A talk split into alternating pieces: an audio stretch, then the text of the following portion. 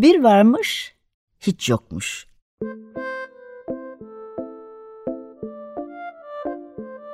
Çocuklara, büyüklere hikayeler, masallar ve müzikler. Hazırlayan ve sunanlar Memo Sağlam, Hande Tecik Öztürk ve Tuğba Zehra Sağlam.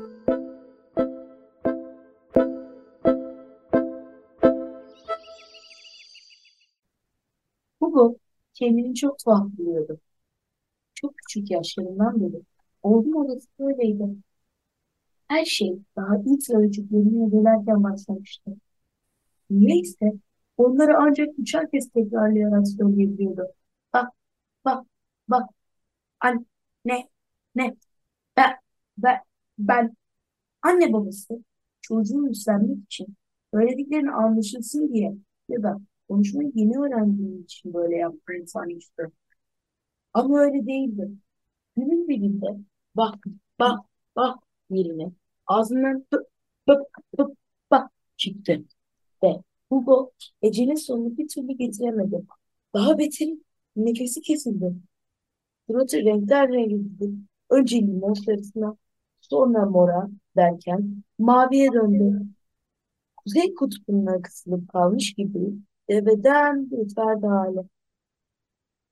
Babası telaşla Hugo nefes al diye seslendi.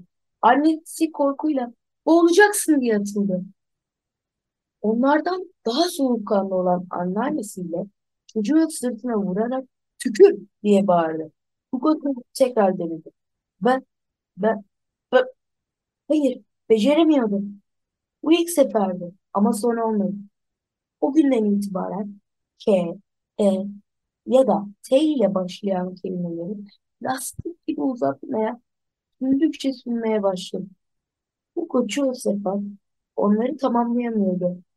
Yüzünün sararması, sonra morarıp maviye çalması artık alışık bir durumdu. Soluksuz kalmasıyla tam bir felaket. Ağzını açtı mı bütün aile sıkıntıyla ona dikkat kesiyordu. Bunun bir oyun ya da çocukluğa özgü bir öğrenme evresi olmadığı artık açıktı. Hugo'ya bir şeyler oluyordu ve bunun bir adı vardı. Çocuk kekeme. Hadi bakalım. Hugo'nun aldığı ilk ders hayatın hiç de adil olmadığıydı. Öyle ya. Daha başına geleni anlatmak için gereken kelimeyi söyleyemiyordu ki. İçinde iki K harfi vardı.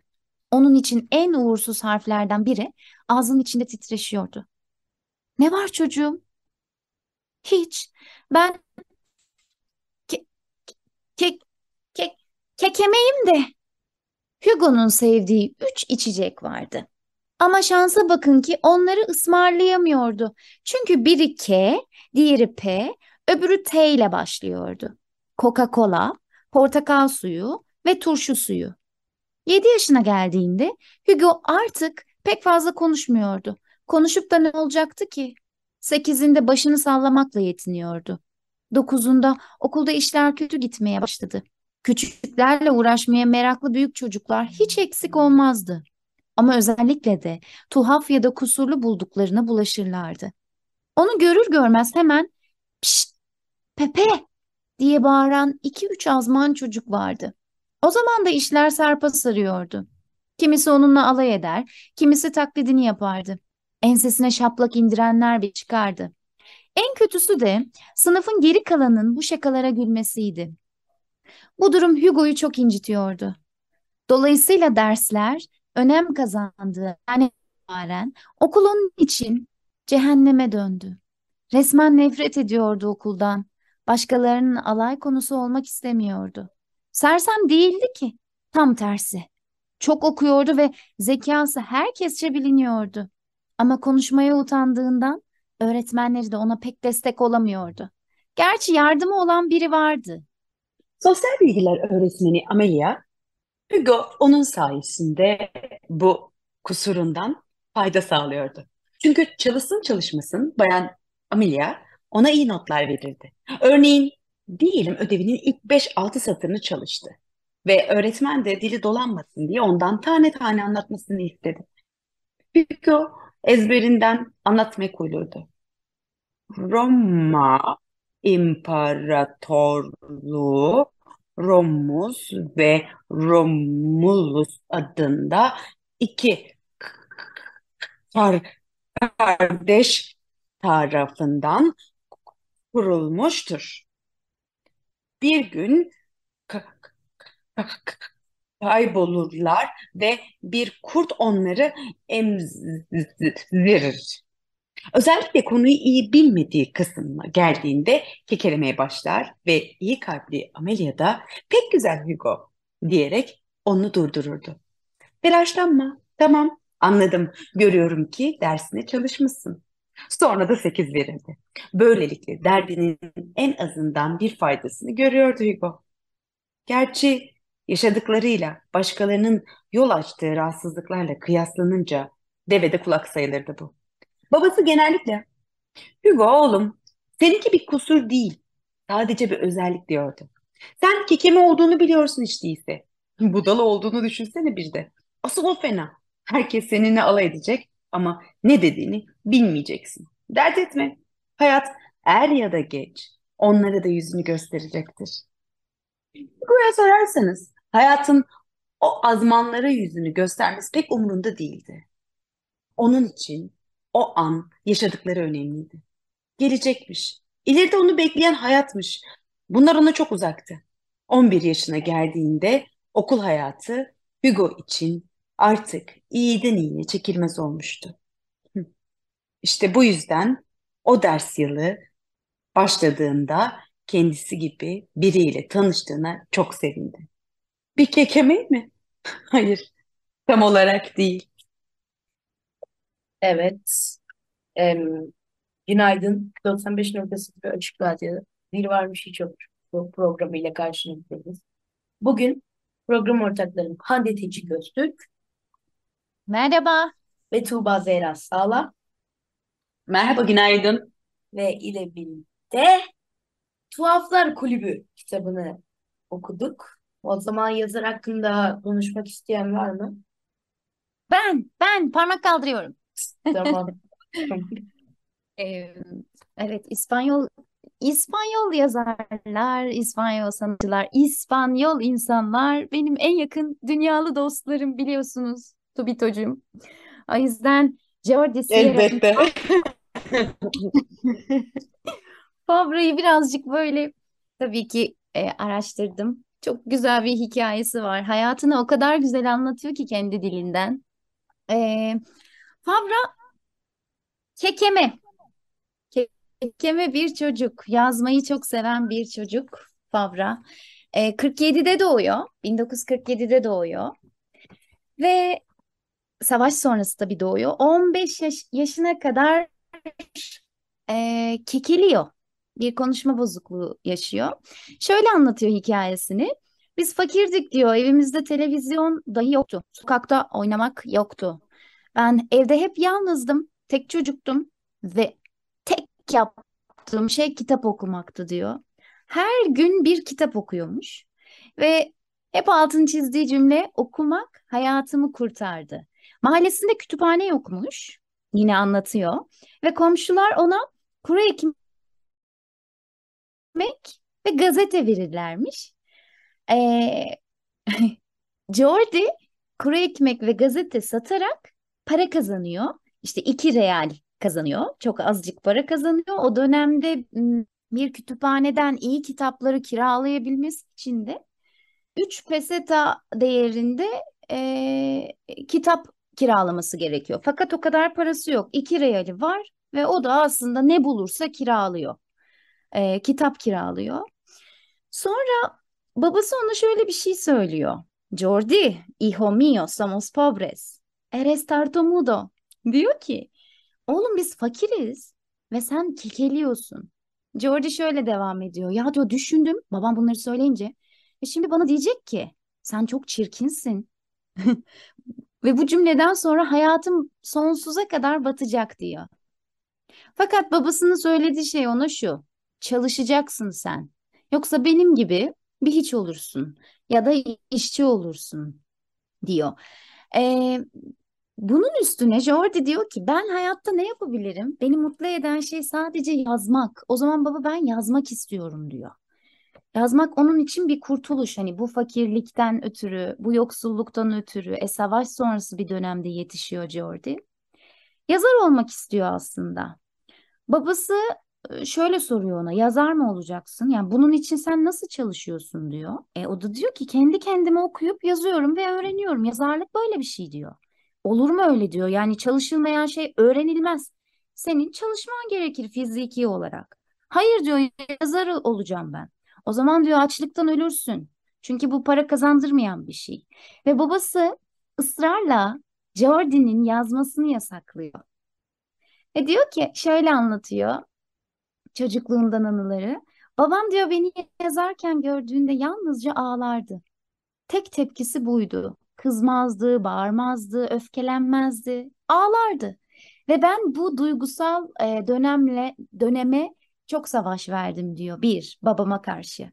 Sonra okul hayatı onun için çok zor geçiyor yine. Çünkü yazarımız Keke ve kitabı bağlayacağız bu anlamda ama ben yazarı birazcık böyle anlatmak istiyorum. Okul hayatı çok zor geçiyor. İşte bir matematik öğretmeni geliyor ilkokulda. Diyor ki hadi bakalım Jordi 2 artı 2 topla. Jordi şey diyecek. Quattro diyecek ama diyemiyor. Ku ku ku ku ku, ku diyor. Öğretmeni şöyle söylüyor. Çocuklar baksanıza aynı ördeğe benziyor değil mi? Bu, bu tavrıyla. Yani onu eleştiriyorlar. Sonra bir başka derste bir e, sanırım Türkçe ders yani şey dil dersinde onlara yaratıcı bir şey yazmalarını e, onlardan istiyor öğretmenleri. Jordi yine anlatıyor diyor ki ben diyor öyle bir şey yazdım ki herkes diyor çiçek böcek yazarken ben 3 sayfa tam yeşil, tüylü böyle iğrenç bir Marslı yazdım diyor. Ee, sonra diyor 3 sayfa yazmış. Sonra diyor yıllar sonra benden onu kopyaladılar ve E.T. filmini yaptılar diyor. Kim çekti bunu? Spielberg çekti diyor. E, o çekip diyor e, parayı alıyor. Ben öğretmenimden sıfırı alıyorum diyor. Dünya ne kadar adaletsiz değil mi diyor. Ve öğretmeni tabii ki Bir dakika, bir dakika. Şeyi merak ediyorum. Bu bu Heh, hikaye yani gerçekten E.T. buradan mı esinlenmiş? aslında Yoksa bu bir benzetme mi? Bu bir benzetme benzetme. Yani Ben öyle ha, anladım. Bir benzetme. E, çünkü şey yönetmen olarak filmi çekiyor Spielberg'de. Aslında sena, senarist başka birisi ama be- neden belli de olmaz. Yani etkilenilmiş olabilir. Çünkü ha şöyle etkilenemezler. Yazdıklarını müzesinde saklıyor bu arada. E, Jordi 500'e yakın kitap yazmış. Çünkü yazdıklarını herkese gösteriyor ve herkes tarafından da bu, bu nasıl yazı deniyor. Ve artık göstermek istemiyor, kimseyle paylaşmak istemiyor. Birçoğunu da baskıya da göndermiyor. Aslında kendi kurduğu müzesinde bütün kitaplarını e, sergiliyor Jordi. Ama hikaye o bağlamda birebir ondan mı alınmıştır bunu bilmiyorum. çok Ama o öyle anlatıyor, o komediyle Anladım. anlatıyor. Yani böyle bir şey yazdım ben sıfır alırken. Hani anladım. Spielberg onu çekti ve parayı kazandı. Nasıl bir yönetmen oldu? Düşünsenize ben sıfır aldım diyor. Ve öğretmeni şöyle bir şey diyor Tobito, Memocan. Bak diyor oğlum şimdi sen bir iş arasan iyi olur çünkü işe yaramazsın. Ve hayatın boyunca öyle kalacaksın. Sen sakın hayal kurma diyorlar Jordi'ye. Ve George devam ediyor diyor ki kekeme olduğum için evet diyor yani hani e, dayak da yedim ama onlar sefil diyor. Onlar ötleğin teki bana bunu yapan insanlar. Ve eve gittim diyor öğretmenden bunu duyunca ağlıyorum. Düşünmek için hep eve giderdim kendi odama diyor. Bana inanan kimse yok mu diye ağladım diyor. Ve sonra dedim ki diyor ben varım ya. Elbette ben varım. O zaman Jordi bir şeye inanıyorsan onu yap. Çünkü sadece bir tane hayatın var diyor ve hayatına böyle devam eden muazzam bir insan Jordi. E, Tuhaflar kitabında tabii ki yazmış. Tuhaflar kitabında da aslında tam bu hayat hikayesini birazcık anlatıyor. Çünkü buradan Memocan sana bağlanalım. Bizi birazcık kitabı bu bağlamda Jordi'nin kendi hayatı ve yazdığı kitaba dair e, bu, bu ikisini böyle birazcık düşünerek e, konuşalım olur mu Memocan? Olur. O zaman kitap sende şimdi. Ben böyle kitabı anlatmadan Jordi'den söz ettim. Fabra'dan. Sen de biraz kitaptan bahset Memo. İlk önce kitabı nasıl buldun? Bir günde bir günde okudun bu kitabı. Evet yani kitap hmm, şimdi ben kitap kitabı pek beğenmedim. Yani bana göre bir tık sıkıcı geçti. Neden? Çünkü o sırada yoldaydık ve yolda başka bir şeyler yapmak istiyordum. Ama yoksa güzel bir kitap. Ama Yo- Yoksa güzel bir kitap. Ama kitapta şöyle bir kitap. ha Ee, yolda yolda okumayın diyorsun yani. Peki. evet. Ee, kitap şöyle geçiyor. Ee, şimdi bir grup var. Grupta ee, bir sürü doğuştan yaşanan şeyler var. Yani disleksi falan. Onun gibi şeyler var. Ee, şu şekilde disleksisi var. Kekeme var. Zaten kekeme Hugo. Disleksi var. Böyle uzun burunları, burunu olan var. Ee, boyu çok kısa olanlar var. Onlarla e, dalga geçiyorlar. Ve onlar diyor ki hadi biz bir birlik kuralım. Sonra düşünüyorlar, düşünüyorlar. Sonra birliğin adını buluyorlar. Tuhaflar Kulübü. Sonra böyle bir birlik oluyorlar. Ama en sonunda Ne? e, Hugo zaten küçüklüğünden yani o yaşından beri yazar olmak istiyor. Kitabın sonunda da şey diyor. E, Hugo yapabileceğini anladı. Artık anlıyor. Yani pes etmeyeceğini söylüyor. Yazar olacağını söylüyor. Çünkü Hugo en sevdiği okulda en sevdiği yazarlardan biriyle karşı karşıya geliyor ve e, okuluna gelen bu yazar e, da bir kekeme. Ee, ve hepsi bir tane buna ne denir böyle okula gelirler, kitap hakkında konuşurlar, yazar gelir falan. Yazar söyleşisi diyebiliriz. Söyleyeceğim. Hepsi e, yazar olma fikri bu söyleyişten dolayı oluyor. İyi hatırlıyorum öyle şey. Söyleşiden sonra yazar olmaya evet evet aynen öyle. Em, ben izninizle kitabın arkasındaki kısmı okuyacağım. Küçük bir tanıtım var. Çok tatlı bu kitabın içerisinde de var. Kulüp oluştururken tabii ki e, hepsi bir şeyler araştırıyor. E, kitabın arkasında kitabın içerisinde de olan Hugo Kekeme, Bernardo Disleksidir. Sınıfın zorbası Vincent onlara hayatı dar etmektedir. Bir kulüp kurmaya karar veren çocuklar internette kendileri gibi tuhaf ünlüleri keşfederler. Mozart, John Lennon, Scarlett Johansson, Da Vinci, Picasso, Edison, Edison, Napolyon, Tom Cruise ve daha nicesi. Miyop, kısa boylu ya da kekemedir. Yalnız olmadıklarını anlayan ikili önce pek sevinir. Ancak Tuhaflar Kulübü'nün üyeleri arttıkça işler çığırından çıkmaya, tuhaflıklar sorgulanmaya başlanır. Ee, ve Ben bir şey ki, söylemek istiyorum. tabii ki, E, ben bu e, arkadaki özetini de okumuştum ve hı hı, şunu şunu öğrendim ben bu kitapta. Leonardo da Vinci, Napolyon falan öyle ünlü insanlar meğer kekemeymiş. Ben bunu öğrendim. Yeni öğrendim. evet kekeme olan var, disleksi olan var. Ee, ve yazar bu kitabı yazarken bir de teşekkür ediyor. Çünkü diyor ki bu kitabı yazmamı isteyen Anna Arenzana'ya ve projeyi tutkuyla sarılan Elise Cona'ya teşekkürlerimle. İkisi de bir açıdan bunun benim kendi hikayem olduğunu biliyordu.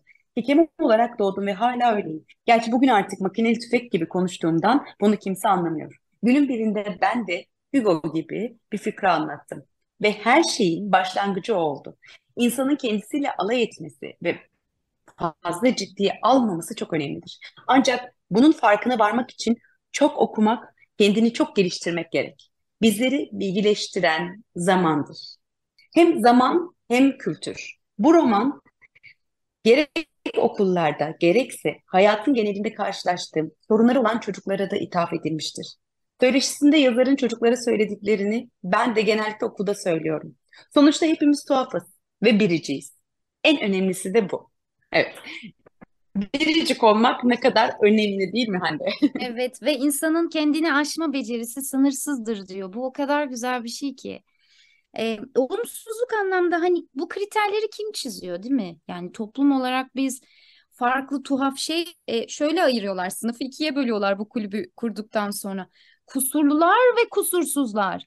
E, sayı gittikçe şöyle aslında kusurlu sayısı sınıfta 1, 2, kusursuzlar işte 10, 18 falan böyle. Sınıf ortalama 22 kişi. Sonra bakıyoruz ki kusurlular artıyor çünkü kulüp o kadar keyifli ki. Yani insanın kendiyle alay etmesi, hani dalga geçmesi bu çok güzel bir şey. Onu söylüyor ya yazar. Onun farkında olması, e, o zorbalığa karşı öyle güzel bir etki yaratıyor ki aslında. Hı hı. Sonra bir bakıyorlar kusursuzlar azalıyor. Gittikçe kusursuzlar azalıyor. Hatta şöyle söylüyor çocuklar. Ya sizin gruba girmek için iyice tuhaf mı olmak gerek yoksa farklı türleri de kabul ediyor musunuz acaba? Hani böyle Şimdi nasıl yani diyor soruyor Hugo. Ya bir diyor yapısal sorun var diyor işte. E, bir de diyor e, sağlıkla ilgili içsel sorunlar var. E, yani diyor şimdi tamam. Mesela ben insülin. e, diyabetliyim ben diyor. Hani insülin iğnem var. E tabii ki diyor. Biri diyor ki ben Çilliyim. Tabii ki diyor. E, herkese açık bu. E tabii ki sınıfın zorbası en son artık kusursuz değil de kusurlu olduğunu fark ediyor ve şey bütün kusursuzlar aslında kusurlu olduklarını görüyorlar böyle bir kulüp sayesinde. Muazzam yapmış yazar. Ben kitabı Çok. çok sevdim Tuğba. Ben de E, çok sevdim. Çünkü kendiyle barışık e, insanların kendiyle yazarın da kendi notunda söylediği gibi e, kendisiyle dalga geçip aslında kusur gibi gördükleri, başkalarının kusur gibi gördükleri ve başkaları böyle kusur görünce kendinde kusur arayan e, ve bunu kusurmuş gibi kabul eden e, kişilerle ilgili bir kitap olduğunu düşünüyorum. Ve bununla barışık yaşamak aslında bunun bir kusur olmadığının farkına varmak e, özümüzde insan olabilmek aslında değil mi?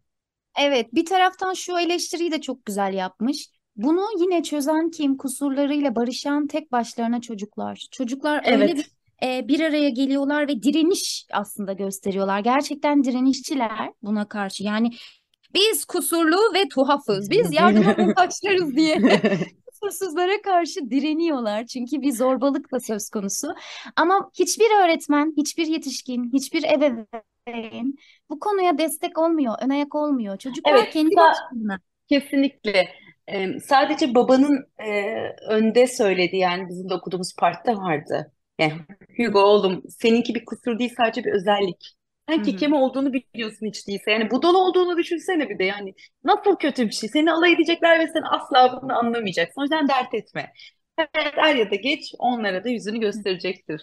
Kısmı gerçekten em, aslında gerçek kusurun e, bunlarla dalga geçilmesi, bunları kusur olarak görenlerde e, gözüküyor. Bunu bunu bir tek orada bir Peki dile getiriyor ama onun dışında tuhaf, dediğin gibi. peki e, biz tuhaflıklarımızı konuşsak, biz bir tuhaflar kulübü kursak, üçümüz şu anda. Çok iyi. Tuhaflar kulübü kursak. E, Memocan, Evet. hadi Efendim. hangi kusurunu koyarsın ortaya? Maymunluğumu. Maymunluğunu mu? Aç bakalım birazcık. Nasıl yani? Hmm. E, Memo evet ne, neyini yaparsın? Maymunun dışında evet şebeklik çok yapıyor gerçekten. E, ama bu hani e, kusur diye güzel. Memo bulamıyorsa iyi bir şey bu tabii. E, Memo bir kusurun var mı sence?